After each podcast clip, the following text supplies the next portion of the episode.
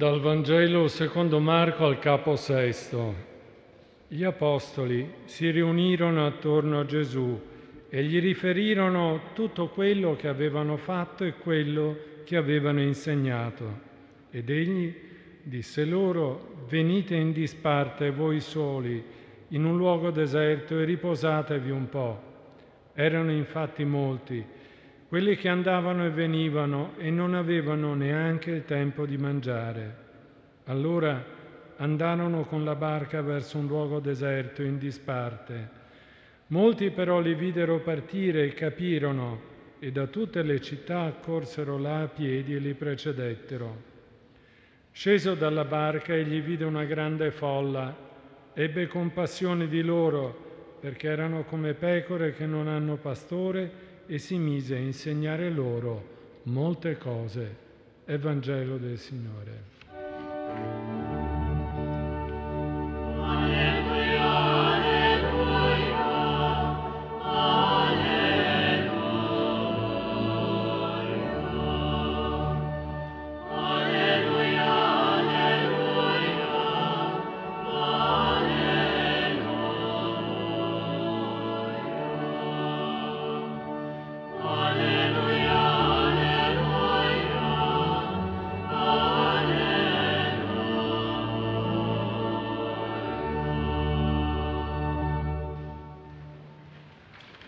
Riposatevi un po'.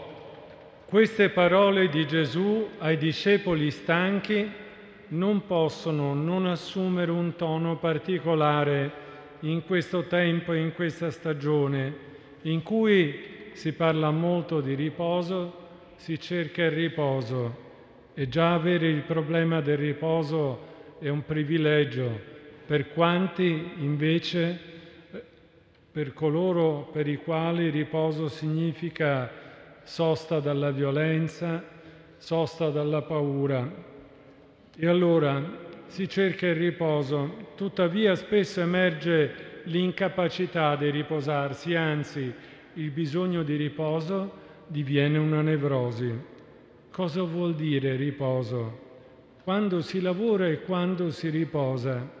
In realtà è una domanda fondamentale della vita cristiana, anche perché a leggere il Vangelo di Marco, quel riposo a cui Gesù invita i suoi discepoli precede l'incontro con la folla, quei tanti che anche venendo a piedi cercavano Gesù da tutte le città della Palestina. Gesù si commosse di fronte a questa ricerca così sudata, così faticosa e vide in quella folla come delle pecore senza pastore.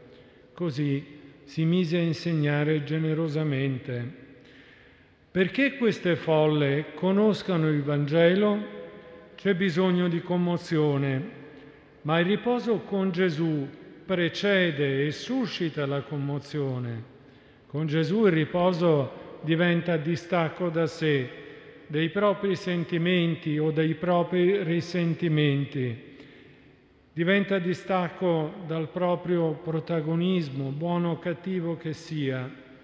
Infatti essere cristiani vuol dire operare per gli altri, amare, comunicare il Vangelo, ma tutto questo non c'è senza il riposo con Gesù. Infatti ogni giorno può avere il suo riposo la Bibbia ci aspetta, ci attende con le sue pagine come il libro del riposo del nostro cuore, perché dice il Salmo 61, solo in Dio riposa l'anima mia. Non è naturale staccarsi dal ritmo della propria vita, dalle proprie rabbie, dalle proprie passioni, per fermarsi sulle pagine del libro di Dio che ci insegna i rudimenti della lingua, che ci permette di parlare con Lui. Il libro di Dio che ci insegna a capire qualcosa in questo mondo complesso a partire dallo sguardo dell'Altissimo e non dal nostro. Ci vuole la voce autorevole in ognuna delle nostre giornate che dica riposatevi un po'. E qui allora può trovare ancora più spazio e riposo che essere in disparte con Gesù e chinarsi sulla pagina del libro, ma è anche volgere i nostri occhi a Lui, a Gesù che ci è vicino. Così la lettera agli Efesini, con il suo parlare franco e forte, ci mostra il volto di Gesù. Egli è la nostra pace, è la pace del mondo ed è la mia pace. La pace infatti ha un nome per noi, Gesù.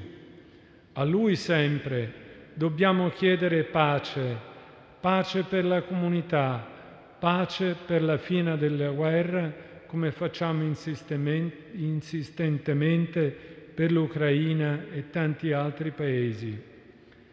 Così Gesù è anche la mia pace, per questo cuore inquieto e immaturo, pace, come gli occhi di una serva si rivolgono alla mano della padrona, così i nostri occhi si rivolgono alla mano di Gesù e lo vediamo con la sua mano fare pace tra i popoli divisi, abbattere il muro della separazione che era fra mezzo, fare dei due un solo popolo, dei molti un grande e solo popolo di credenti, annullare la legge, creare in se stesso un uomo nuovo, riconciliare con Dio in un solo corpo, infine distruggere l'inimicizia che sembra ancora imperversare.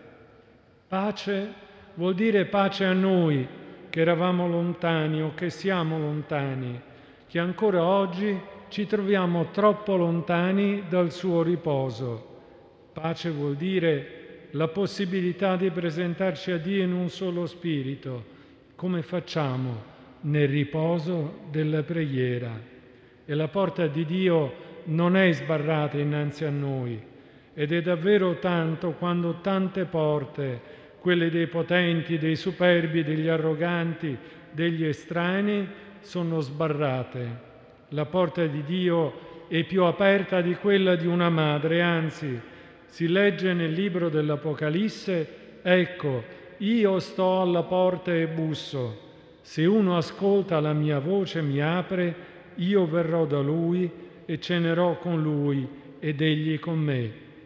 Così Dio ci chiama al vero riposo, quello che è fondamento di ogni riposo del cuore, della mente e del corpo, ma lo è anche di ogni azione e lo è anche del lavoro. Teniamo in mente questo senso del riposo, con la fedeltà alla pagina di Dio, alla preghiera, a un atteggiamento meditativo, alla purificazione del nostro cuore. Il riposo è per amare e la parola di Dio ci aiuta a sintonizzarci con l'io di Dio per ritrovarci nel noi del suo popolo. Amen.